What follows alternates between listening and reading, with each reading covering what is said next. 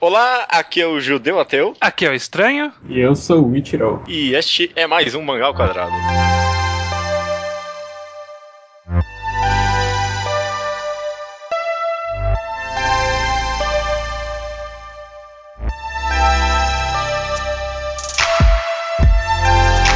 Olá, Estranho, seja bem-vindo ao centésimo, quinquagésimo primeiro Mangá ao Quadrado e temos um convidado. Olha aí. Cara, Ichiro, bicampeão consecutivo do Silent Mangá Award. Muito obrigado por aceitar nosso convite aqui, cara. Ah, que isso, prazer é meu. A gente vai ter essa, esse programa um pouquinho novo pra gente também. A gente nunca fez uma entrevista com ninguém. A gente quer saber aqui um pouco mais sobre você, suas influências, seu processo criativo. Vai ser uma devida entrevista com o senhor, beleza? Ok, sem problema. Vamos começar aqui então, cara. Quem é Ichiro? Você, você, é, esse, obviamente, obviamente não, né? A gente já conversou aqui, mas esse não é o seu nome de verdade, né? Não, meu nome é Wellington Reis, ah, mas eu assino meus trabalhos como Ichiro. Pode falar pra gente é, eu vou ser sério com você. A gente teve umas informações de amigos de amigos nossos que falam que você era meio recluso. Se considera recluso? não. Não, não. Eu, eu, eu, diria que eu não, eu não fico online muito tempo, talvez, né? Eu não fico, eu não, não sou uma pessoa tão ativa na internet, né? Pelo menos nas minhas redes sociais. Uhum. Mas eu tô sempre aí. Acho que se alguém, se alguém me mandar uma mensagem, eu tô sempre tentando responder o mais rápido possível, qualquer coisa do tipo tá aí disposto pros fãs, né? Hum. Sim, sim. Então não tem problema você perguntar aqui a sua idade, onde é que você mora. Não, eu sou uh, do interior de São Paulo, tenho 23 anos e, bem, é isso. Tá, tá, tá, tá, prestando 22 anos, já terminou o ensino médio, tá pensando em alguma faculdade, alguma coisa, já tá fazendo? Não, na verdade eu abandonei a faculdade para me concentrar em quadrinhos e ilustrações, né? Eu fazia faculdade de tecnologia, mais relacionada a jogos, jogos digitais e afins, uhum. mas eu não não, não me sentia muito bem né, na, na faculdade. Eu, eu achava que seria outra coisa, apesar de eu gostar muito de matemática, o conteúdo era, era muito voltado para isso, né? E eu achei que seria um pouco mais focado na parte criativa. Então, não muito contente, eu resolvi sair e fazer o que eu gostava de fazer, né? E era desenhar e contar histórias. Pô, cara, que legal. Esse, você saiu da faculdade antes ou depois de ser premiado e ter o trabalho reconhecido? Ah, antes, antes. Acho que foi, foi bem antes do primeiro concurso. Oh, cara, que legal. Então, teve o. Valeu a pena, né? Pelo menos até agora, né? Sim, sem dúvida nenhuma. É. Sem dúvida nenhuma. Eu acho que. Eu acho que. É, foi, foi deu bastante trabalho, né? Eu fiquei uhum. bastante tempo estudando antes de, antes de começar a fazer quadrinhos de verdade, então eu fiquei bastante tempo estudando, uhum. tentando entender como é que funciona a mídia. Ah, é, legal. Bacana. Que é até uma pergunta interessante pra gente trazer, que nós, especificamente do meio do mangá, ouvimos falar a primeira vez de Tirou como já notícia. O cara ganhou o prêmio e o cara é foda. e a gente falou: caraca, mano, brasileiro, o cara ganhando prêmios e tal, mas a gente não tem tanta informação de como é, foi e tirou do momento que ele começou a fazer quadrinhos até aqui. Então, qual, qual foi sua jornada nesse mundo de quadrinhos? Você começou fazendo alguma coisa mais independente? Como que foi o processo? A minha paixão pelos quadrinhos, né? Começou quando eu tinha 9 anos. Então, eu nunca tinha lido uma história em quadrinhos na vida. E eu vi um amigo meu desenhando, e eu achei legal, queria desenhar também. Aí ele gostava bastante das histórias do Homem-Aranha e coisas desse tipo. Eu emprestei uma história em quadrinhos do Homem-Aranha e, e simplesmente adorei aquele tipo de, de, mídia. Até então eu não conhecia nenhum trabalho japonês nem nada. Aí foi só com 12 anos que eu tive contato com as coisas japonesas, o modo como eles trabalhavam a narrativa, que era bem mais intenso, eu diria pelo menos os quadrinhos dos anos 90, uhum. os quadrinhos norte-americanos dos anos 90. Então era, pelo menos pra mim, quando era jovem, eu acho que era um pouco mais impactante. Então eu queria fazer uma história em quadrinhos, eu queria, eu queria fazer história em quadrinhos, só que daquele jeito, eu queria a, aquele nível de impacto.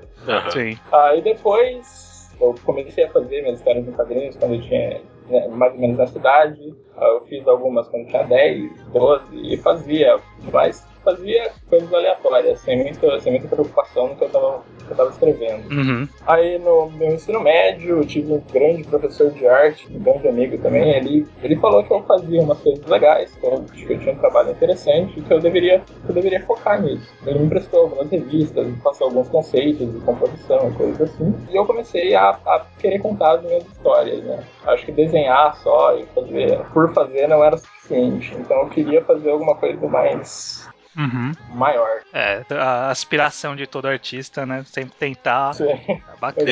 Nesse seu começo, assim, você lembra de algum, alguma, algum quadrinho específico que te deu esse impacto? Qual foi, sei lá, o primeiro mangá que você leu, que você lembra, assim? A quadrinho que eu acho que foi mais impactante pra mim foi de fato Homem-Aranha, que foi ali onde tudo começou. Mas a primeira, o primeiro trabalho japonês que eu peguei na mão foi, a, acho que, Rurouni Kenshin na época. Uhum. Foi, foi, foi bem legal ver como eles trabalhavam a luta, as cenas de luta e tudo mais. É, quando você presta mais atenção no quadrinho, é, é bem perceptível essa diferença da narrativa do quadrinho americano pro japonês, né? Esse foco muito maior em várias imagens para contar uma mesma cena, contar com vários quadrinhos em vez de contar com um quadrinho só e bastante fala, esse tipo de coisa. Sim, sim, sim, sem dúvida. Eu acho que o, o quadrinho japonês. Tudo bem que o, os demais, hoje em dia, eu acho que narrativamente falando, eles são bem melhores do que já foram. Eu acho que a tendência é sempre evoluir, né? Sim. Mas a princípio, pelo menos a minha sensação foi que os quadrinhos japoneses eram mais sensitivos e os quadrinhos americanos eram mais expositivos, né? Então você tinha toda essa. Uh, você como uma terceira pessoa, só um observador. Os quadrinhos, você, do japonês, você estava mais dentro da história, ou algo mais, mais assim. E dessa infância aí, dos 12 anos até agora, você foi só produzindo material assim, pessoalmente, né? Não, não chegou a, a, publicar nada, alguma coisa, antes de, pelo menos, porque a gente conheceu você primeiro no Silent Mangá mesmo, né? De lá, desde a infância até o Silent Mangá, se produziu alguma coisa, assim? Comercialmente ah. falando, tipo, pra fanzine, sei lá. Porque produzir todo, todo mundo que é desenhista, né? Eu sei que eles fazem os seus vários trabalhos e fica guardado nos seus cadernos, né? Em folhas em casa. Ah, mas eu acho que eu fico mais com a segunda opção, a opção do estranho, né? Que foi.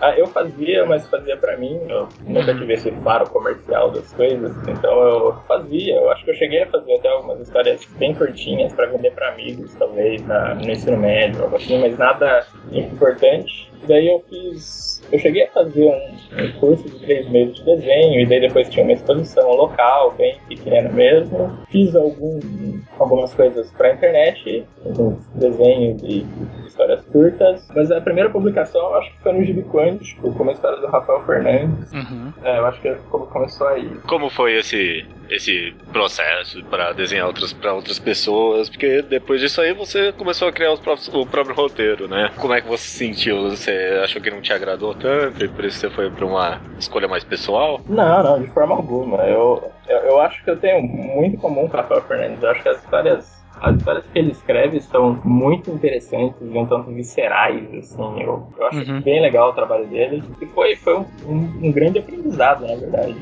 Ah, mas eu já, eu já, eu já gostava de, ah, de escrever, eu já tinha passado um tempo estudando, lendo os livros do Eisner, McKee, do, do Scott McCloud, enfim. Claro. Uhum.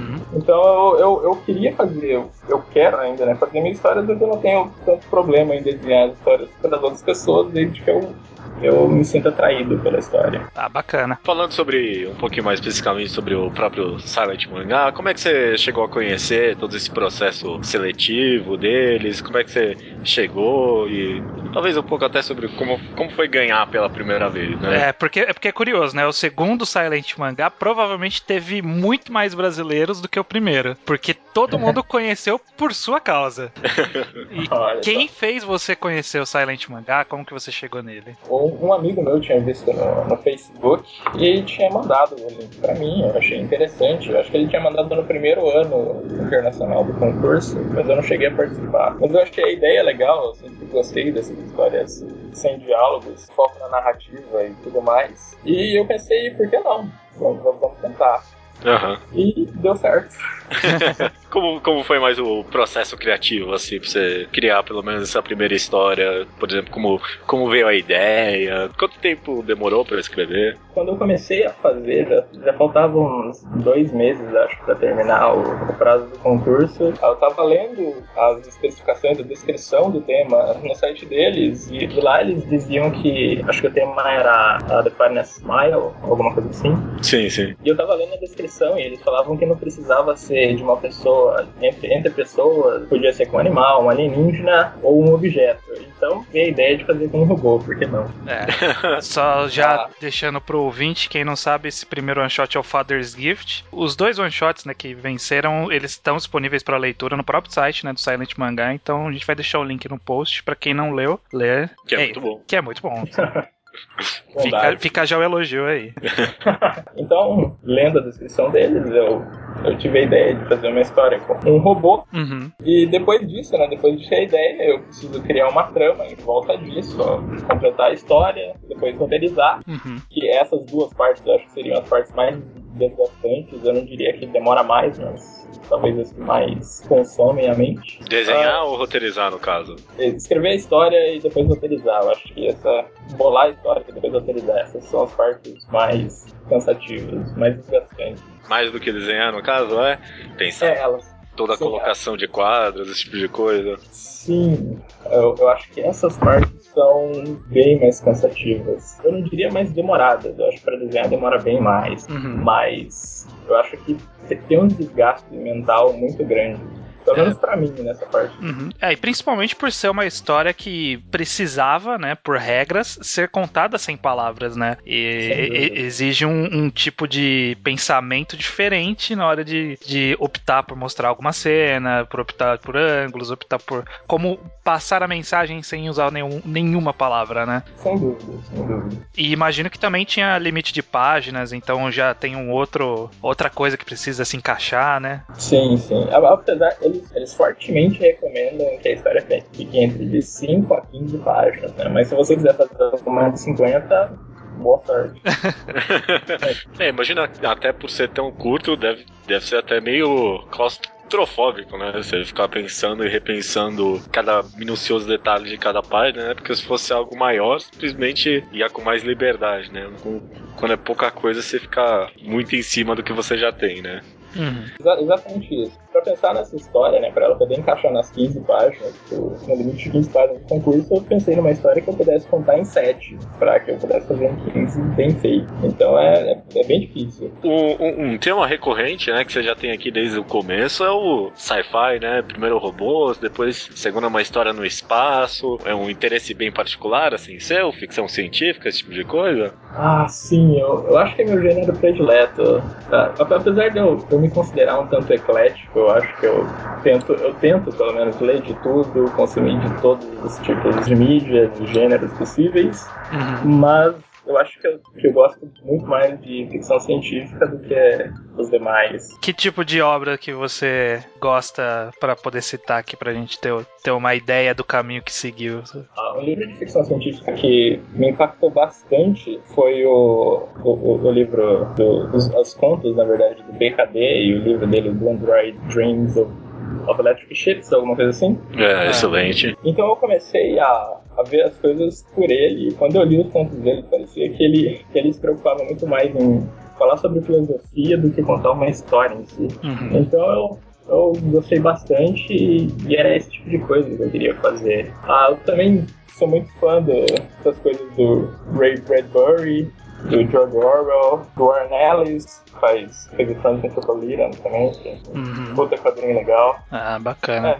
Em, te, em, termos de desenho, assim, quem você, quem você acha que você teve grandes influências em você? É, porque já construindo melhor a pergunta, a gente já vê esse primeiro one shot que, que, que, chegou pra gente e a arte que, desse quadrinho, desse seu primeiro trabalho que a gente viu, já tá muito refinada e é, é bem distante do que a gente vê de vários artistas que buscam profissionalizar-se aqui no Brasil, ou mesmo já publicam no Brasil, independentemente ou não, tá muito bem trabalhado, muito bem lapidado, e, e isso não veio do nada, não é possível que veio do nada, né? Você não, na, você não nasceu desenhando isso. Quem, quem foi a, qual foi o seu caminho para chegar nessa arte? Quais são suas principais inspirações? Eu acho que elas são várias, de vários lugares é. diferentes.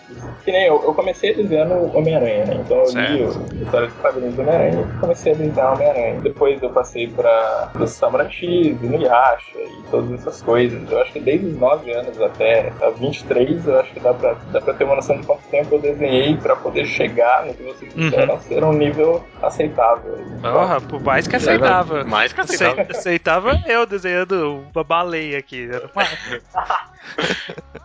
É que realmente é uma surpresa, né? Porque você meio que surgiu assim pro nada, de do nada pra gente, mesmo tentando procurar outras coisas suas, a gente não acha. Que a, a, gente soube, a gente conseguiu procurar um pouco, saber que você realmente escreveu lá no Gibi Quântico, mas a gente não conseguiu achar o trabalho, né? Então é meio surpresa, assim, alguém com uma arte tão refinada de fato aparecer assim do nada pro público, né? Acho que foi uma surpresa muito grande para todo mundo. Sim. É, eu, eu, eu acho que eu, eu, eu, me privei de aparecer até eu ter algo que eu realmente gostasse. Eu, eu, eu não sei, eu acho que eu não, não seria confortável fazendo meus primeiros testes e postando. Então eu acho que eu, eu, eu esperei até algo. É um caminho, um caminho próprio, né? Tem, tem esses dois caminhos. Tem gente que vai tentando desde o começo, que nem aquele pessoal que a gente vê em grupo de mangaká no, no Facebook que posta lá uma imagem que você fala, meu Deus, cara, calma aí. Você treina mais antes de postar, sei lá.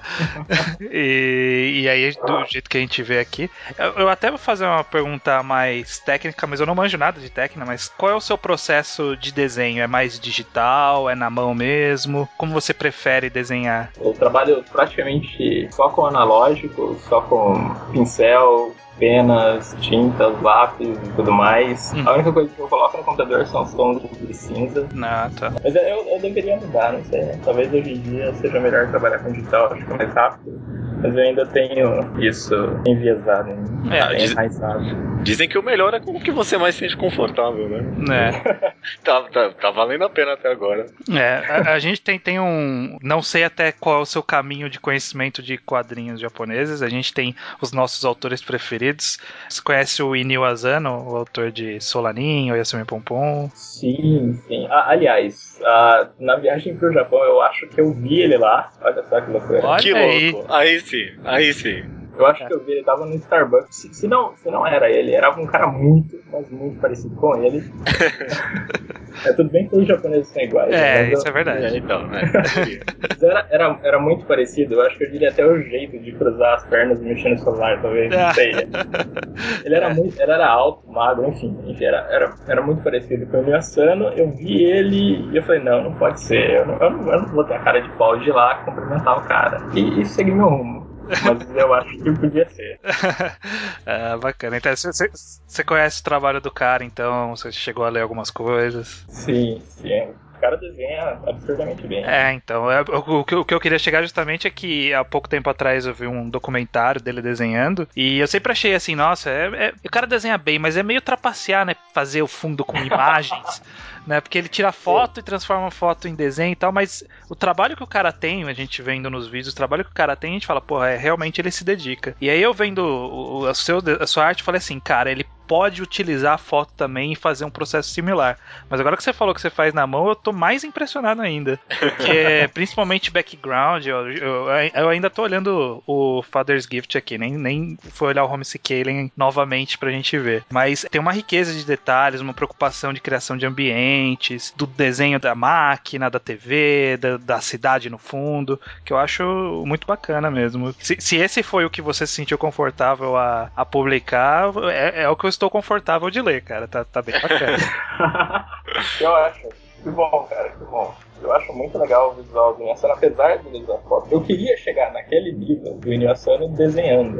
Eu, não sou, eu, eu acho que se você usar foto, isso te limita a só fazer o cenário da vida real, né? E é aquele que você tem acesso. Sim. Então eu, eu queria poder desenhar outras coisas, só que tão realista quanto ele deixa na história dele. É, bacana. Legal, legal. A gente ficou até sabendo por meio do Twitter dessa sua viagem no Japão agora, né? Tem uns poucos meses, né? Como foi, cara? Como foi ir até lá? Você viu o Inio Asano e conheceu alguém interessante? Alguma coisa? Tem alguma história?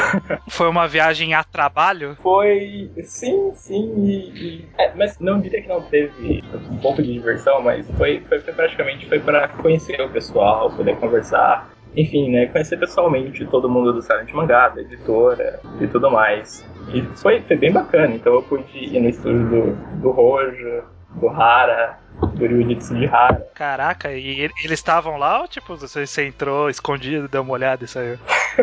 não, eles estavam lá, eles combinaram o horário, né? Que eles não, Caraca. eles não estariam tão estressados por causa do trabalho, pra gente poder conversar e eu mostrar meu portfólio pra eles. Foi, foi algo surreal, assim. Caraca, mano, caraca. Pô, não, conta mais uns detalhes aí. Eles comentaram alguma coisa? O que que falaram?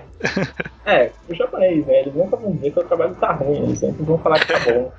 Então, eu não esperava, sei lá, uma crítica tão sólida. Eles só falaram que, tá, que ficou muito legal, que, que eu desenho fazendo uma 3, né? E eles fazendo uma B4, que é bem, não diria bem, mas é, é menor do que uma 3. Hum. E eles perguntaram como é que eu fazia naquele tamanho, que é extremamente difícil, uh, e coisas assim. É. O material que eu usava, porque eu uso, em algumas cenas eu uso bastante pincel, e eles não usam pincel, mas acho que dificilmente você encontra. Acho que você tem o, Inoue, talvez, que usa pincel, mas uhum. ah, você não tem tantos artistas que usam pincel lá. Ah, uma dica pro pessoal: se alguém for lá e for encontrar com eles, nunca peça para pegar uma folha não terminada deles na mão. Porque. Você fez isso? Eu fiz. e eu, só depois que eu pedi pra poder pegar na mão uma folha do, do rojo, ele, o pessoal fez uma cara que eu falei, nossa, eu simplesmente morri aqui agora. Eles fizeram uma. É. Nossa, eu, eu, eu, achei que eu tava. Eu achei que falei, nossa, não, eu ferrou, simplesmente ferrou, eu tô ferrado, mas agora já foi. Ali o roxo deixou eu pegar uma página, ele tava passando a tinta nela ainda. Nossa. E eu torcendo pra minha mão não tá suada, nem suja, nem nada, porque eu peguei, levantei, mexi, virei a página tentando enxergar como é que ele fazia e tudo mais. Caraca. Coloquei de volta. não façam isso, não façam Caraca. isso. Eu não recomendo. Complicado é se você tirasse a mão, se tivesse uma marquinha lá, de chocolate assim, não tava seu dedo, assim, nossa. É. Só... ia tragar o capítulo de Kill Hurt da, do mês. É, então, era, era só o que eu, que eu ia deixar para o pessoal que talvez não tenha pego, é o Tsukasa Rojo, que é o autor de... Ele fez City Hunter, fez Cat's Eye, e agora ele tá lançando Angel Heart. E o Hara, né, o Tetsuo Hara, é o cara de Hokuto no Ken, né? O cara é um... ele é... Ele o cara é tá aí desde que o mangá é mangá, o cara tá fazendo mangá. Não, e é é muito engraçado você ver a, como o pessoal trata ele, né, quando você chega, né? Eu, eu era totalmente fora, então eu tinha desculpa de não saber como, como se comportar diante de uma autoridade, que seria o Rara, né? Abre aspas, autoridade. E o, pessoal era extremamente polido e tudo mais, mesmo o Rara sendo uh, bem solto e falando e os japoneses, eles ficam falando e dando aquela balançadinha de cabeça, né? Tipo, concordando assim. É, é, é. exatamente, exatamente. é, engraçado. E como que é o, os estúdios? Você achou que aquele ambiente de trabalho que parece aquele ambiente desolador que a gente vê da galera toda morrendo pelos cantos de ter trabalhado a noite inteira ou esses artistas estavam mais tranquilos aí? Eu acho o, o, o, pessoal da, da Venom, né? Eles, eles tentam passar uma imagem de editores que te oferecem todo o suporte necessário para você fazer a sua história, a história que você quer escrever. Uhum. Então, a, a, princípio, me pareceu que era bem confortável. Eu acho que era, era um apartamento inteiro só reservado para os três, né? Então era bem grande, tinha a, cada um tinha uma sala no seu estúdio, ah, cada um tinha uma sala. É, é, os três autores estavam no mesmo lugar. Sim. Ah, sim. é verdade, né? Porque agora eles têm. A, essa editora é deles, não é? Alguma coisa assim? Exatamente, exatamente. É. Então é eles, o Rory, é, eles e o Rory, que são os big bosses da empresa. Hum, é, eu lembro dessa história. Ah, não, eu, agora que eu, que eu, que, eu, associei um ao outro, que é realmente. É, Comic Zenon é. Zenon é do, do deles, é verdade, olha só. Sim. É. ah, Exatamente. Bacana, bacana. E, tipo, me pareceu um tanto. O, o Hara tem vários assistentes, tem um, número bem maior do que. O Rojo eu acho que ele tinha uns 4, 5 no máximo. O Ryujitsu de Hara tinha poucos também, ele, ele fazia bastante coisa no digital. Uhum. E o Hara ele tinha uma sala cheia de pessoal com enfim, com aquelas telas gigantes trabalhando na, fazendo cones, retículas, enfim, finalizações.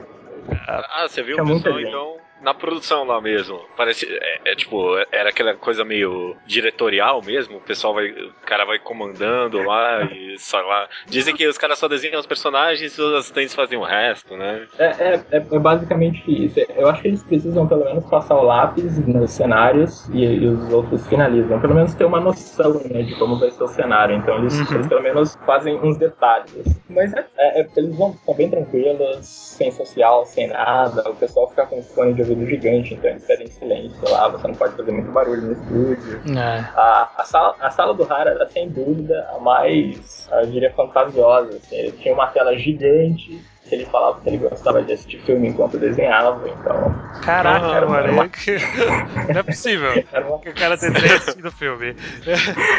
É, o cara pode, né? O cara é velho, mangaka excêntrico, pode. Ele tem, tem o poder. E são eles mesmos que fazem a avaliação do Silent Mangá ou é uma outra comissão? Ou, ou eles participam dessa comissão? Vocês têm ah. noção disso? Ah, então são. Acho que agora cresceu demais. São. Enfim, ano passado acho que teve 800 submissões então, primeiro tem a, a primeira fase, que é o pessoal dos editores da Zenon ali, o pessoal do Silent Manga com os editores da Zenon, então eles peneiram o material, não sei quantos passam para a próxima fase, uhum. mas aí tem mais uma avaliação editorial em cima disso, até sobrar uns 150 talvez, para que entrem os o Rory, o o Rojo, o Hara Jujutsu de Hara. Ah, bacana. E, e, conforme vai passando por esse processo, vocês vão, os autores vão sendo notificados que está passando por, pelo, pelas fases ou você só fica sabendo no final mesmo?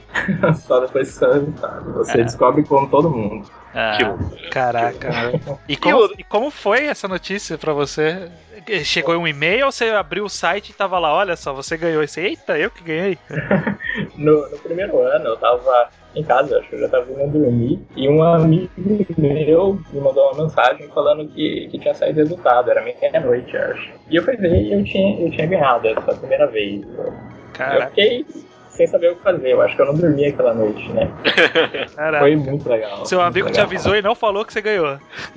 ele falou, vai ver o resultado. Precisa ver o resultado. Daí foi lá, eu. Esse amigo segurou, hein? Caraca, nossa. Ele, tava segurando a risada, assim, né?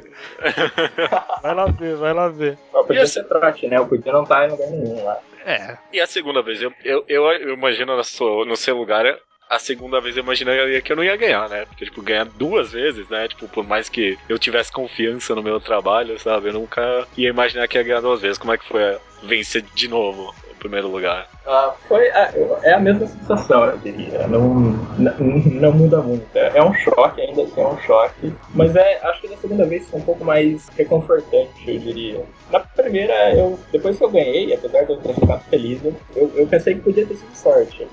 Achei que talvez, sei lá, não, não fosse eu que fosse bom o suficiente para fazer aquilo. E a segunda vez foi mais para me testar mesmo, para saber se eu de fato sabia o que eu tava fazendo. E sabia. Então foi, é, foi, foi, foi uma sensação de pra dever cumprido. Uh, é a mesma coisa com tipo, alguns mangakas que tem tipo um mangá, ou qualquer artista na verdade, né? Que tem uma obra muito boa e só. Aí você fica meio na dúvida, é, será que é cara deu sorte? Não sei. É, está do outro é, lado dessa dúvida, né? O segundo, só para os ouvintes, né? o segundo foi o Homesick Alien, que tem um post do Leonardo que ele fez no nosso blog analisando. Inclusive, ó, eu vou fazer uma coisa que a gente nunca pode fazer aqui no nosso podcast e tendo o autor aqui, a gente pode conversar sobre isso, que é sobre uma opção artística da sua do, do, seu quadrinho, do Homesick Alien, que rolou uma discussão interna sobre o que representavam os quadros que estão meio fora de, de alinhamento do, da, da, da, parte final, né? Quando a menina acorda lá. Qual que era a teoria? Você lembra, Judeu, qual que era a teoria do Leonardo? É, o Leonardo falava que não tinha nada a ver. Eu não sei se era o Leonardo ou se era o Bosch. O Leonardo falava que não tinha nada a ver com, com fotos. Foi só um estilo que você decidiu e a gente falou: não, cara, não tem nada a ver. Ele fez uma construção, porque os quadros meio flutuando ali deu uma impressão meio fotográfica pro negócio, né? É, de fotos flutuando é. no espaço, igual ela está vendo uma foto no espaço. Estamos certos na nossa análise? Ou... Não, não foi essa a intenção. Caraca, vou ter Caraca. Leonardo falando agora. Ah, Leonardo esfregar na nossa cara legal. Não, eu não tinha intenção de fazer parecerem fotos. Eu, a minha intenção ali era, era tentar passar para o leitor o mais próximo possível a sensação de microgravidade. É. Então, era só para os quadros não ficarem alinhados e, e, e, dar, essa, dar a entender de que eles também estariam, né, não estariam sob efeito da gravidade. Ah, Entendi. Bacana. Eu não vou. O efeito funcionou, né? Porque é, é todos imaginamos que era algo a ver com a microgravidade, mas a gente que foi na foto errou na nossa análise. Mas olha, tá. A, a, o nosso mote aqui é que, independente do que o autor diga, se, se é uma interpretação lógica, ela tá certa. Então a gente tá certo também. Sem, sem dúvida nenhuma. Quem sou eu pra contrariar, né? É, é, é, isso aí. É isso mesmo. Não tô, não tô gostando da sua análise, não, cara. Eu vou. É, acho, que você, acho que você entendeu totalmente errado, cara. Claro, você sempre precisa. É. Nossa, ótimo. Tiramos essa do caminho. Que bom, cara.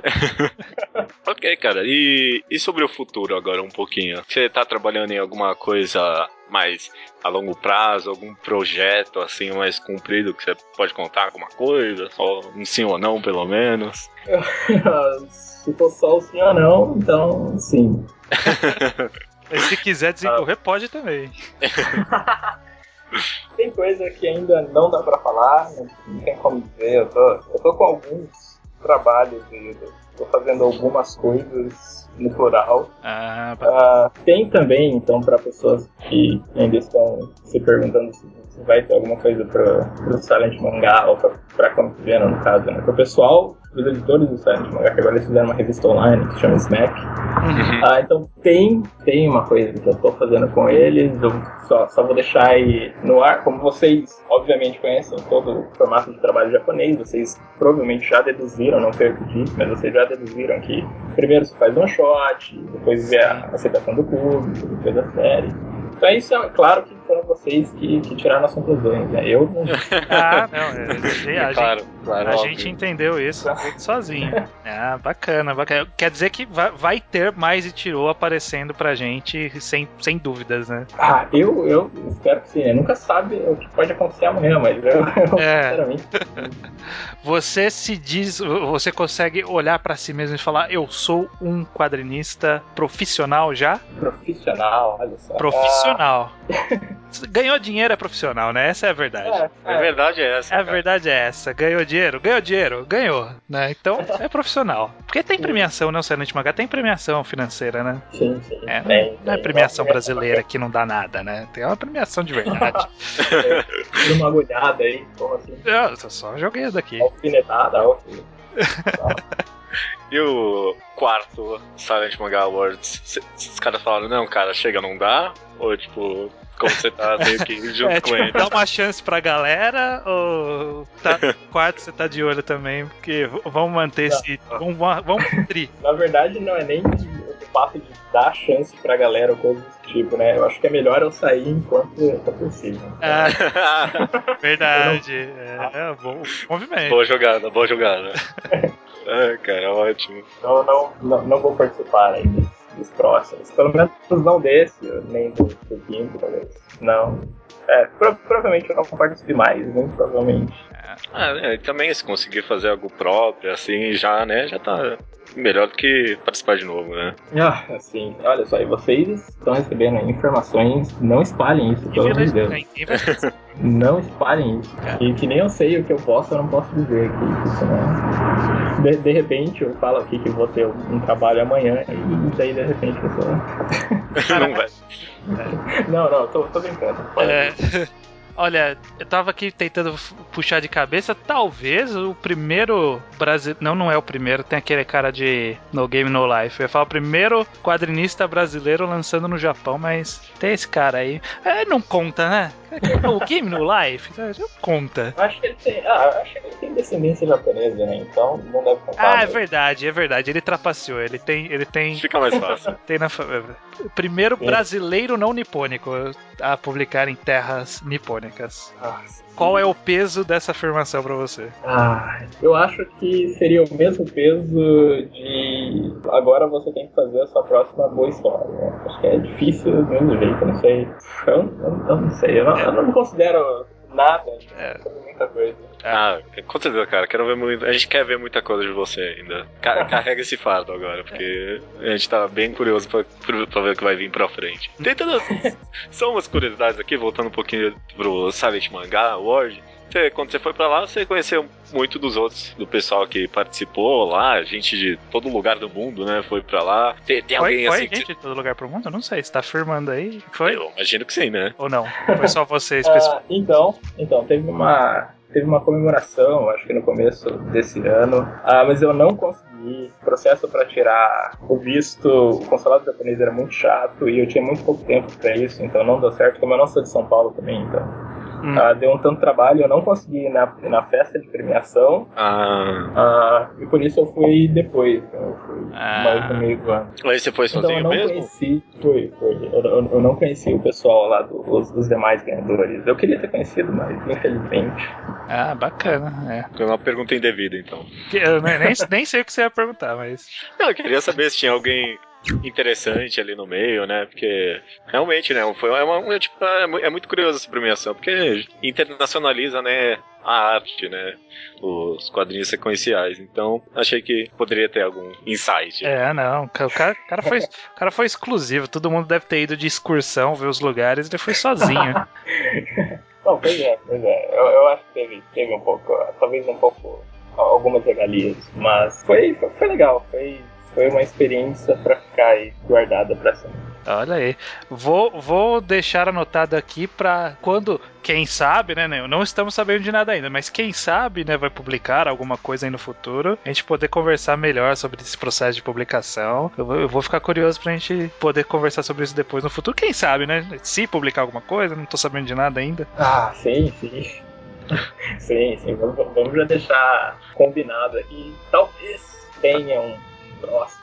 É, olha aí, tá anotado. E, e, e, voltando aqui para terras nacionais, voltando de lá com essa meio microfama sua agora, você teve muita gente parabenizando, imagino, e oportunidades assim surgiram muita gente querendo. Porque quem desenha bem, né? Sempre tem alguém querendo mandar um, uma história pra você, imagino. Ô, cara, não quer desenhar minha história aí, não? Ah, eu, eu, acho que sempre tem, né? Eu acho que mesmo, mesmo sem a fama já tinha as pessoas que. Ah, eu tenho uma história legal você não quer desenhar, eu conheço umas editoras, eu conheço editora de não sei aonde, eu tenho contato. Te pago, mas, com, te pago com, com prestígio e. Ah, veja bem, você vai ficar famoso. Sempre, sempre tem, sempre tem. É, que bom. É, judeu, então, então não vai oferecer sua história agora, não, Judeu. Não, não, já, já, já arrisquei aqui na lista de perguntas. é bom, é bom aqui, deixou claro, não, não tem. Mas eu tenho uma história. Não, tô brincando. Não, vamos, vamos ver aí, depois você manda em off. não, não é sério, não tem. Não, ele não tem história. História dele é de peteca. É a única história que o judeu tem é uma história de peteca que ele quer fazer um dia aí. É, porra, é verdade, cara. Eu, eu tenho a ideia de fazer um, uma, um mangá de esporte de peteca. Estilo conhece Kuroko no Basket? Sim, sim. É, eu, eu, quero fazer um mangá de esporte de peteca em que, tipo, as pessoas têm poderes que nem Kuroko no Basket. Ia ser. é uma boa ideia. Guarde ela no coração. Eu, eu, eu sou da opinião de que qualquer ideia pode gerar uma boa história. Então. Ah, sem dúvida. Fundo, cara. Sem dúvida, sem dúvida. Bacana. Cara, foi. Muito obrigado, cara, por participar desse programa. Você é muito gente fina, a gente tá meio receoso, né? Mas você, é. você foi, foi, muito de bom gosto aqui participar com a gente com esse podcast meio underground aqui, né? Mas foi muito prazerosa a experiência. Valeu mesmo por topar conversar aqui com a gente. Uhum. É, não, não foi mera bajulação de por você estar aqui. Nós realmente gostamos dos one shot. A gente já tinha conversado pessoalmente antes de propor a possibilidade de um dia conversar com você sobre isso. Então, quando a gente elogia é de coração mesmo. Seu trabalho é muito bacana. Não, não, eu, eu, eu, eu vim aqui porque eu acho que. Me, me corrijam se, se eu estiver errado, mas uh, vocês começaram isso aqui na comunidade do Toque Shonen Jump, não? Foi, foi, foi. Então, eu, eu acho que eu, eu vi, eu acho que eu vi só o primeiro há muito tempo atrás do, do Toque. Então eu falei, nossa, será que é estranho? É. Então, ah, vamos, vamos, Caraca, vamos, hein? Ah, que loucura, que mundo pequeno. O mundo, o mundo é cíclico, é cíclico esse mundo. Caraca, que bacana, Quem cara. diria, quem diria? Quem diria? Primeiro lá, retrospectiva 2009, cara. Foi o primeiro. Nossa, Olha que, só. foi uma merda aquilo, nossa senhora. Caraca, é diferente de você que esperou refinar o seu trabalho pra mostrar ao mundo. É, Eu fui pelo caminho totalmente errado. Mas tudo bem, né? Não tem, não tem certo e errado.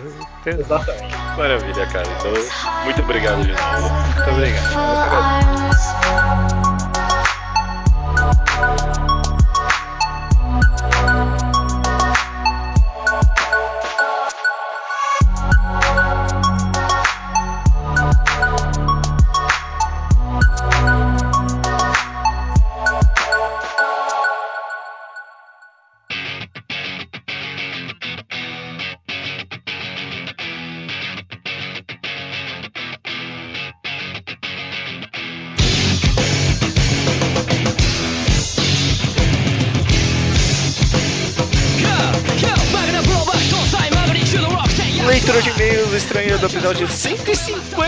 cara. Três anos de mangá ao quadrado. E o nome do episódio foi Pergunte ao Mangá ao Quadrado. Todos os recados que chegam aqui chegam no contato arroba alquadrado.do e no blog alquadrado.do, no qual você pode enviar qualquer tipo de pergunta, sugestão de tema, recomendação, coisas de episódios passados, qualquer merda. A gente dá um jeito de enfiar aqui, correto? Correto. É um recadinho rápido que eu lembrei só de falar essa semana, mas tipo já faz alguns meses. Uhum. Quem porventura tem interesse em discutir capítulos recentes de mangás em publicação ou sendo traduzidos atualmente, eu criei um grupo no Facebook chamado Mangatologia, olha aí para reaproveitar o nome que eu achava muito bom, É um excelente nome. que foi pro pessoal poder conversar sobre os últimos capítulos. Então a galera coloca lá quando sair o capítulo e o pessoal discute sobre o capítulo mais recente e tal. Quem tiver interesse e não conhecer ainda, procure lá, grupo Mangatologia. Não tem relação direta com o mangá quadrado, lá é vive a parte, mas bom, eu que criei, então tô jogando aqui pra caso alguém não E- sabia. E é um excelente grupo, é, é tipo, é só discussão de mangá. É só, não tem memes, é filtrado lá, né? Tem que enviar o convite, né, pra Sim, sim. você aceitar. Então tá um grupo bem, muito bom ali. Vale a pena, acho um excelente grupo. Excelente. Vamos lá então pra sessão Slowpoke Report, coisas do passado, coisas afim. Começando com Chris Zimmer, que gostaria que tivesse um podcast sobre a importância de, a importância de criticar obras, né? A crítica. A gente já teve uma, uma, é, eu coloquei aqui porque a gente já teve um, mas eu gostaria de fazer de novo. Acho, é, é, acho que é hora de re- revisitar esse tema, assim. Quem sabe, né? Quem sabe. Mas é, já teve dois, eu acho, Ah, é, que a gente falou sobre isso. Mas, bom, ouçam lá. Eu sei que teve dois programas, é que eu não lembro exatamente o que, que a gente abordou em cada um deles. Caraca, já esqueci os temas então. Pois é. O Matheus Mariano tem 21 anos e está lendo Dororedoro e amando. Ele diz que acabou de virar pai e pede por alguma recomendação para dar à sua mulher, para ela começar a ler mangás também. Sim. É difícil dizer sem a gente saber que tipo de outras obras que ela gosta. É, eu, É. eu não sou muito fã de dar recomendação às cegas, porque você pode errar foda e tipo queimar a mídia pra pessoa. Tipo, que tipo de filme ela gosta? Gosta mais de filme de romance? Ou curte algo tipo, sei lá, Clube da Luta, que é um negócio mais loucão, assim? Curte filme Transformers. Tarantino? O que, que, que ela gosta, tipo, em alguma outra mídia, assim? Aí fica mais fácil a gente fazer a recomendação pra ela. Manda essas informações pra gente que a gente responde sim, Matheus. Fábio Jassi, presidente Bernardo de São Paulo, ele é de ele não é o presidente de Bernardo de São Paulo, né? É. Técnica informática e quadrinista, tem seu próprio estúdio de quadrinhos e redator do blog Guiabô. Caraca, quanta coisa. Ele leu Roshina Samderi após duas tentativas falhas por conta dos nossos elogios, né? Também leu The Music of Mary, achou um 8 de 10, mas na segunda leitura a nota foi 10 de 10, acho justo. Está tomando coragem para ler Onani Master Kurosawa e também já leu Oyasumi Pum Pum, Dororedoro e Anara Sumanara. Quanta coisa boa. Muito, muita coisa. E ele queria pegar uma ideia de plot sugerido pelo Estranho no podcast 147 para tentar desenvolver. Ele que tem um estúdio de quadrinhos. Você dá permissão, Estranho? Cara, vai lá, manda bala. Depois eu descobri que tem uma história que aproxima-se um pouco daquela ideia que eu falei naquele podcast, que foi o de roteiro 3. Uhum. Que aquele Feridas, que saiu pela JBC esse, esse último ano, acho, ou ano passado, aproxima um pouquinho ali da ideia. Então ah, é bem diferente, é bem diferente, é, é bem diferente. É, não sei. O que pode pegar a ideia, faz o que você quiser com ela, cara. Vai em frente. Rodolfo, 24 anos, Rio de Janeiro, avisa que já leu a Chitano Joey antes de nos conhecer, meio que em resposta a eu ter dito que não dava muita atenção. Uhum. Ele também terminou o Lucifer e o Martelo e agora quer saber se começa Solanin ou The Music of Mary. Cara, dois volumes, os dois, sabe? Quatro é. volumes. Lê os dois, vai. Mas eu não sei, vai, vai primeiro de The Music of Mary e depois Solanin. Eu acho que tipo, ia ter umas. The Music of Mary, Solanin e depois The Music of Mary de novo, que você vai precisar reler. concordo, concordo. Felipe da Paz quer saber se lemos as duas últimas gráficas MSP e se gostamos, também sugere uma segunda potência sobre a HQ Asterios Polyp. É, eu ainda não li porque ainda não lançou capa dura. Não lançou a capa dura do, da Turma da Mata? Eu acho que não ainda. É, então, porque quando eu fui comprar, eu tava em São Paulo, a gente tinha ido fazer um rolê em São Paulo, passei lá na, na Geek, não tinha capa dura. Os caras falaram, ah, vai lançar depois. Eu falei, caralho, mano, não vou comprar capa mole. Olha a minha não. cara de quem compra, compra capa mole. Mas. Tá, o que, que você tá achando? Ó, mas eu comprei o Turma da Mônica Lições, que foi o penúltimo que saiu. Ah, eu comprei e não li ainda, caraca. Eu, eu achava que eu não ia gostar porque a galera falou que tava bem mal menos, mas eu gostei, eu achei bacana. Achei quadrinizado muito legal, a história tá, tá interessante. Achei legal, achei legal. Nossa, esse aí tá uns meses para parado na minha prateleira, agora que você me lembrou. Caraca, não, não, vou ler. Não tantos meses, né? Porque não saiu há tanto tempo assim. Mas, tipo, eu comprei quando saiu e, tipo, não li. Então, então leia. Vou ler, sim. Azuri Samurai, ele terminou recentemente a música de Mary. Eu tava, eu tava pensando esses dias, porque a gente pega os mangás que tem nome em japonês e a gente traduz pro inglês. Por que a gente não traduz uhum. pro português, né? Por que a gente não pega mania disso? É, vamos começar então, a música de Mary. A música de Mary é um bom nome até. A partir de agora. É, a partir de agora é assim. Muito obrigado, Azuri Samurai. Sua contribuição mudou nossa forma de tratar os mangás. Ele achou o mangá maravilhoso. Ele também quer saber quando faremos um programa dedicado a shonens de analisando em conjunto obras como Crawl's Worst, Clover, Sunken Rock e outras. Eu acho bem difícil porque eu ainda não consegui convencer ninguém a ler Crawls. World eu é. não li, Clover eu tô lendo. E Sunken Rock não vale a pena. Essa aqui é que não vale a pena? Bom.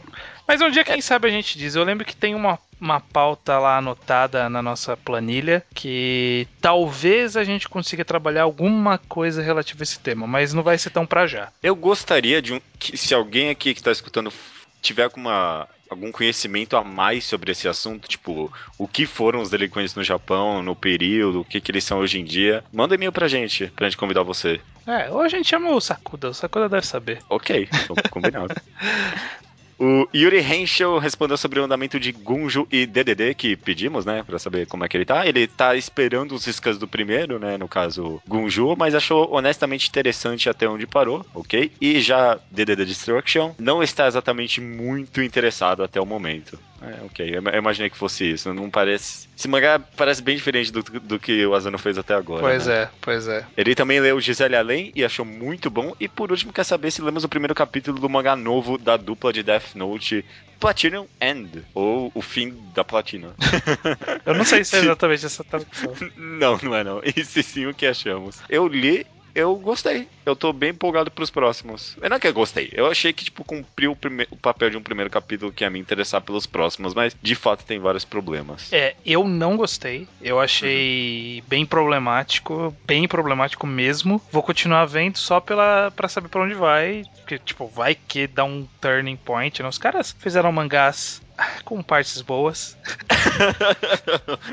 o Oba é um que. É, eu, eu não tô muito confiante no Oba, não, de novo. É. Depois do final de Bakuman, não tô muito confiante, mas eu vou dar uma chance só, só porque é popular, né? Tipo, vai todo mundo falar sobre isso nos próximos meses. Eu quero estar junto participando disso. É, por fim, aqui no Slowpoke Report, João Ed começou a nos ouvir este ano. Ele achou vários programas interessantes, principalmente os mangás em quadrado. Ele conheceu através do podcast obras como A Música de Mary, Dororedoro e Spirit Circle. Não, Spirit Circle não, né? Não, esse é o nome japonês. É, é porque o japonês transformou o nome em inglês, então, tipo, a gente respeita. Ah, o nome em japonês é Spirit Circle? É. Será? É. Não sei. Pode confiar. Tá ok. Ele também é quadrinista e gosta de trabalhar ouvindo nosso podcast podcast e atualmente está trabalhando numa série mensal chamada Tanosekai. Ele nos convida a conhecer o seu trabalho quando for possível. Fica aí o link, que para quem quiser, vou deixar lá no post, o link pro blog dele, que tem os trabalhos dele. Tanosekai, série mensal. Ainda não li, não posso opinar ainda, então...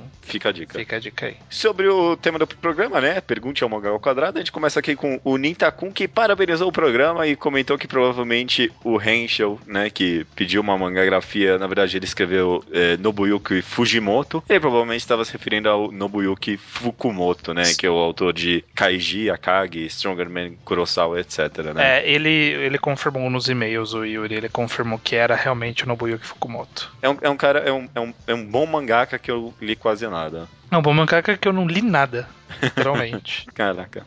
O Will Cave achou interessante o comentário do estranho sobre o pai dele não entender os episódios, pois sempre viu o Mangá ao Quadrado como um podcast que abrange para várias outras mídias. Ele também disse que o que atrai ele ao podcast é ele ser de fã para fã. É, é porque meu pai parou de ouvir, sei lá, nos primeiros 10. E aí nos primeiros 10, tipo, 80% do podcast era One Piece, Naruto e Toriko. Então, uhum. tipo, eu não vou culpá-lo. Eu poderia não, falar para ele voltar a ouvir agora, mas eu não vou fazer, porque é coisa chata ficar cobrando, né? Não, não, não dá. E mesmo assim, eu, eu, as pessoas direto comentam isso, né, sobre o nosso podcast, mas mesmo assim, acho que tem que ter um mínimo interesse por mangá para conseguir escutar um mangá ao quadrado, apesar de tudo, né? É, um... a, a gente tem ouvinte que não lê mangá, mas, tipo, alguma coisa conhece, né? Sim, sim. Que não é o caso do meu pai. A única coisa que meu pai conhece é os filmes de Samurai X. Por algum motivo ele chegou nesses filmes sozinho, assistiu sozinho e me recomendou. Caraca, isso você viu? Não, eu só assisti o primeiro, ainda não assisti os outros. Gostou? É, até que eu gostei. Até que, até, até que tá bem feitinho. Entendi. Legal, legal. O Diego Caneiro Câmara comenta três obras que muito provavelmente não leria se não fosse pelo podcast, Magal Quadrado, né? E são Anara Sumanara, Koku no Hito e Dororedoro. Ele, ele diz isso porque também, tipo, ele leu Solanin Pum Pum, mas ele acha que, tipo, provavelmente chegaria nele mesmo se não fosse pelo Magal Quadrado, uhum. sabe? Tem umas obras que são assim mesmo. E ele também diz aqui uma obra que não dava nada, né? Que seria uma bosta e acabou se tornando uma de suas favoritas. Foi Lúcifer e o Martelo. E uma que ele não gostou de nossas recomendações foi Abara. É, recomendações. A gente falou sobre. É, ele, ele mesmo falou. Ele, ele, ele falou que não foi uma recomendação, mas teve um enquadrado, né? Sei. O Chaturanga acredita que houve sim uma queda nos blogs de mangás, comparados com 2010, 2012, simplesmente porque o pessoal cresceu e acabou dando atenção a outros hobbies e prioridades. É o que é estranho, porque sempre renova o público, então, tipo, era pra estar tá surgindo gente nova, mas eu acho que a vontade de blogar não pegou essa galera nova. Eu, eu fiquei pensando aqui, e aí pode ser um nível acima de prepotência minha, né? Mas, tipo, eu, porque no nosso começo, teve muita gente que surgiu, tipo, inspirado em nós, né? Mas eu acho que, tipo, já passou tanto tempo que o pessoal fica meio sem jeito de começar um novo, porque a gente meio que já abrangeu quase tudo? Não, acho que não, acho que não. Porque tem outros caminhos para se atacar que não os, os, tipos que a gente aborda, né? É, eu também acho isso. É uma pena se, se alguém tipo, tem medo de começar um blog, porque acho que a gente já falou sobre tudo que é possível, isso é não, mentira, por exemplo, é, né? A gente não fala de comédia romântica, a gente não fala mais sobre os mangás da Jump, né? Tá, tá faltando hoje em dia gente que fale sobre a Toque, por exemplo, eu acho. Eu acho que talvez exista e a gente não saiba. É, pode ser também. Tem alguns ser, blogs é novos aí que vira e mexe, alguém linka, eu falo, caraca, meu, tem um blog aí interessante. Eu, eu, acabo não, não pondo no meu feed, porque meu feed é muito restrito. Sim. Mas eu sei que existem alguns outros e que a gente não tá por dentro. É, que nem esses que o Chaturga falou aí, né? É, então, ó, ele diz aqui, ó. Mesmo assim, recomenda os blogs Shoujismo, né? Das meninas que participaram aqui com a gente. Otaku Pós-Moderno e Another Mirai, que agora tá no medium.com. É um, um, antigo blog. De quem, qual que era esse? Another Mirai era de quem? Era do. Porra, eu tava com ele aberto aqui fechei. Era do Henrique, alguma coisa. Henrique Pinasso, não era alguma coisa assim. Ah. Enfim, esse Otaku Pós-Moderno, há um tempinho que eu tô de olho neles. Eles têm um, uns posts interessantes. Vale a pena mandar uma lida neles, sim, viu? Enfim, ele disse que suas maiores decepções de mangás foram Brin Hyuji e o final de Koe no Katashi. É, realmente final de Koino Katashi é complicado. Complicadíssimo. O Daniel Pereira, 23 anos, Lisboa, Portugal, cozinheiro, faz sua passagem anual nos e-mails nos congratulando por mais 50 episódios. É, Muito obrigado. Dani Pereira Daniel. tá com a gente desde o começo mesmo. Nossa, meu, tô que pariu. Desde quando a gente achava que era uma mulher. ah, é? Lembra? Nossa, eu não lembro Dan disso. Não. Dani Pereira, a gente achava que era a Dani Pereira. E aí ele mandou um e-mail falando que era o Dani Pereira. Eu lembro disso, lembro. ele quer saber se o judeu. Não, ele quer saber do judeu se confeitaria se pode entender como pastelaria. Que o termo confeiteiro não é tão usado por lá em Portugal, né? E agora eu não sei se o termo pastelaria quer dizer confeitaria mesmo. Pastelaria aqui quer dizer quem faz pastel. É. Pastel, no caso, tipo, pastel de queijo, sabe? Pastel de carne. Então, eu acho que pastel é uma coisa brasileira, né? Não, cara, é. Pastel? pastel? Vem da Ásia, isso. Pastel. Pastel vem da Você Ásia. tá falando isso só porque quem frita são japoneses. É, claro, é, só pode é, ser, né? Não é assim que funciona. não sei, mas se por confeitaria entenda-se quem faz bolos, quem faz doces, né, no caso. Eu acho que em Portugal pasteleiro. Tem um pastelzinho de Belém em Portugal. É um doce pastelzinho de Belém? Eu não lembro. É, pastel de Belém é um doce. Mano, adoro doce português, viu? Olha aí. O Dani Pereira também pergunta se há alguma página do Facebook com receitas feitas pelo judeu. Tem a página do Facebook que é da minha confeitaria, que é o Evinha Doces Europeus. Mas, Evinha, que é... mas não dá receita, dá? Não, não dá receita. Nem claro. dar, não. Vai perder, perder público, né? O pessoal fazendo em casa. Não, né, cara? O que eu faço, o que eu faço eu vendo porque sou eu que faço, né? Exato. Então, não posso dar receita, não. Tem alguns que tem até uns segredos ali que eu não tô muito afim de divulgar, não. Não, então... não divulgue, não. Tem que, é. tem que manter o segredo. O Leonardo Fuita, engenheiro eletricista, 23 anos de São Paulo SP, é um dos caras que sempre disse que Medaka Box era super legal, que tinha que ler, tem que ler esse mangá, é muito bom. E ele acha que acaba sendo daquele tipo de mangá que é ame ou odeie. No seu caso, eu odeio No mesmo. meu caso, claramente, eu odeio. E tem ideias boas ali, eu já, eu já falei isso, tem ideias boas, tem coisas que poderiam ser muito melhores, e tipo, tem uma camada de merda em volta, assim, sabe? Você tem que mergulhar muito muito para achar coisa legal que eu acho que não vale a pena. Entendi. Não vale a pena se lambuzar pelo que tem lá dentro. Tem vários mangás que são assim, né? É, infelizmente. Matheus Caraúna, 18 anos, de São Bernardo do Campo, São Paulo, estudante de, de administração, lembra do momento exato de quando ouviu pela primeira vez os episódios do podcast. Também pergunta se já fizemos uma tatuagem sobre algum mangá que citamos que queríamos fazer, né? Eu ainda não. Não, né? também ainda não fiz. Um dia, quem sabe. Eu, eu já comentei que o meu problema é que eu queria fazer uma tatuagem de Onani Master Kurosawa. Ah, não, você comentou que ia fazer um de pum pum. Mano, é que eu, eu tenho muita vontade de fazer uma tatuagem de Onani Master, mas não tenho o que fazer. Não tem, não tem o que fazer. Não tem nada que represente o mangá. né? Não vou desenhar um gozo no meu braço. Não des... Esquece, não tem? Não É, tem. é, é ia, ser- ia ficar estranho.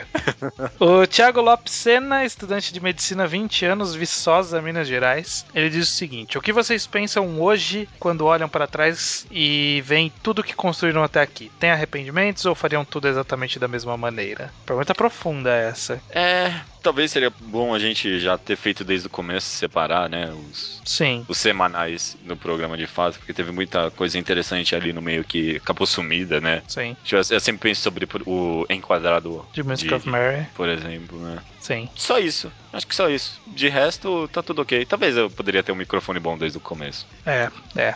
Seria, seria melhor também. Não sei, não sei se mudaria muitas outras coisas. Não, acho que é isso. Essa separação desde o começo seria uma boa. Talvez um ou outro programa falar, ó, segue esse caminho não, faz um outro caminho aí, empurra esse programa mais pra frente, alguma coisa do tipo. Tipo, não promete que vai ter um Mulheres nos Mangás Parte 2, sabe? Esse tipo de coisa. Entendi. É, o Thiago Lopes ele também cita um blog que ele começou em parte por inspiração em nós também, olha aí. O blog é capitalcult.wordpress.com. Quem tiver interesse também vai ter o link aí no post para dar uma olhada num dos blogs aí que surgiu inspirados. Não é só sobre anime e mangá, né? Então é parcialmente baseado em nós, mas Uhum. tá aí, né? Fica a dica de novo. Terminando aqui com o Diego C. Castro, 20 anos, estudante de biologia, Fortaleza, Ceará. Ele diz aqui, ó. Fico muito feliz que vocês saibam que mudar é sempre necessário e não ficam presos a um só estilo. Acho que esse é um dos motivos que os tornam tão constantes em relação aos programas. Enquanto os podcasts precisam ter pausas para reformular temas, se cansam ou coisas do tipo. Vocês continuam da maneira quase ininterrupta há tantos anos, exatamente porque sabem refletir sobre si mesmos constantemente. Caraca, obrigado. Valeu, valeu. Aí ele diz que o torneio das trevas dos participantes foi a melhor ideia que tivemos e provavelmente ainda iremos ter e sugere que seja guardada para o episódio final. Agora vai ser. Esse, puta, mano. É, o torneio das trevas participantes do Mangá ao Quadrado vai ser o episódio final do Mangá ao Quadrado. Caraca, no final a gente vai decidir quem é o melhor podcaster do todos. Tipo, e vai encerrar o podcast ali. Caraca, mano, melhor. Porra, é promessa feita, cara. É isso aí. Beleza. Ele também quer saber se algum outro podcast de mangá, mangá mesmo, né? Se existe algum. Porque quase todos que conhecem são de animes e ou outras coisas e eventualmente falam de mangá, né? É, não conheço nenhum outro é, só de mangá, não. Só as meninas do showgismo que ele mesmo citou. Antigamente ah, é existiam alguns. Eu lembro que tinha, sei lá, cast ah, tipo, mangá. É, Manga Cast, que teve manga cast, cinco é. episódios, né? Sei lá. É, existiu alguns aí perdidos, mas nunca foi muito pra frente. A maioria realmente é anime e é mangá. Na verdade, tipo, anime e de vez em quando mangá. É. O que é uma Podia pena. ter mais sobre mangá, porque a, gente é bem pobre no final das contas de review. A gente faz muita pouca review, né? Mangá enquadrado. Então, porra, tem toda uma coisa aí que o pessoal podia fazer, né? Ah, então, é, tem muita coisa que pode ser feita que a gente não faz, é o que a gente falou. Uhum. Ele faz uma revisão de recomendações também. É, ainda não Lima deve ser bom. Black Hole, né? Recomendação do Urso. Recomendações que é melhor agora do que na época. Ricardo no Go. Já li várias vezes com a minha coleção e cada vez fica um pouco mais excelente. para mim também, viu? Toda vez que eu releio Ricardo no Go é mais interessante ainda. Recomendações que gostaria que estivessem dado mais atenção. Gunjo, porque acho que realmente ótimo e fui eu que recomendei, né? No caso, o Diego C. Castro. É... Entretanto, também acho que Keno Seiretsu. Keno Souretsu. Um funeral é, para Kei. Um funeral para Kei poderia ter tido mais atenção também. É, eu não acho que o título ótimo, mas ele tem certas peculiaridades que o fazem ser merecedor de atenção. Sim, eu também não acho ótimo. Eu mesmo recomendei falando que ele não era ótimo. Acho, mas eu nunca achei ele excelente. Eu acho que ele só era interessante mesmo. E para terminar aqui, recomendações que eu não vou ler do Diego C. Castro, Aqua e Área. Comecei a ler uma parte e já me deu cansaço. Não vai rolar. Desculpa, viu?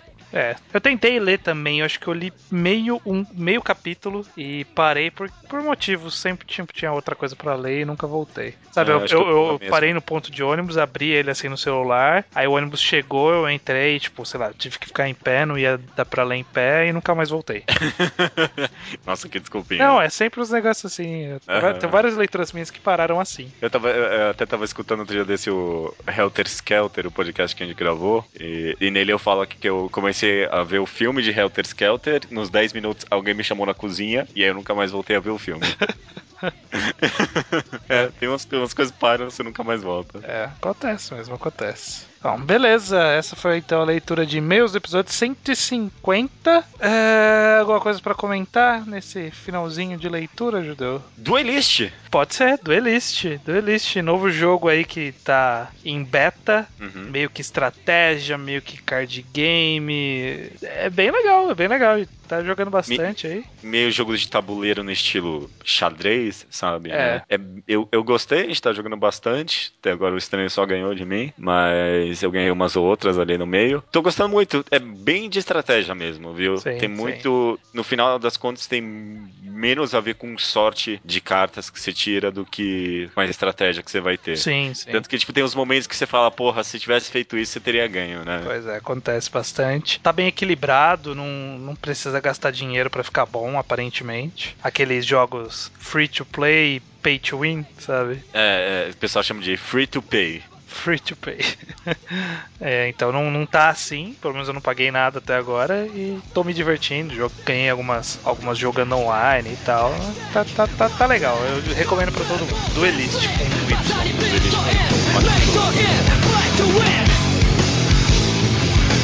Duelist com Fucking so cocky. Fucking so cocky Fucking so cocky so magic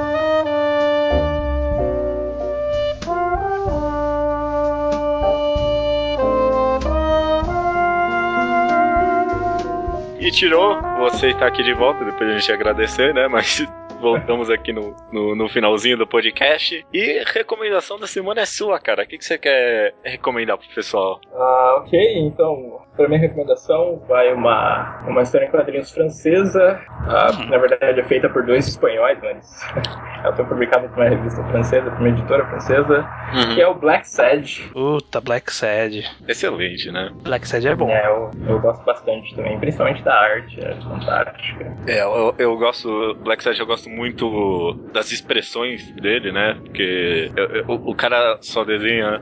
Só dar uma, uma sinopse rápida, né? Black Sad é o é, tipo, é uma história meio no ar, né? Bem classicona, em que todos os personagens são. Animais antropoformizados. Exato. É, é fantástico. As, as, as, analogias que ele faz com as críticas sociais, analogias com pessoas e ditados, essas coisas, é, é muito bom. Sim. Eu adoro como ele consegue retratar as expressões faciais mais variadas, mesmo quando é, tipo, sei lá, um lagarto, sabe? Ah, sim. Mas, é. você, você vê a emoção dos personagens, eu acho muito rico nesse aspecto. É. Adoro, adoro Black Sad. Eu gosto de. É, é, que ele tem, então, essa característica de ser animais antropo, antropoformes. É, é, animais em forma de humana. e. E é, é muito difícil você fazer com que todos os animais pareçam pertencer à mesma sociedade, né? Porque, tipo, os animais são muito diferentes entre si.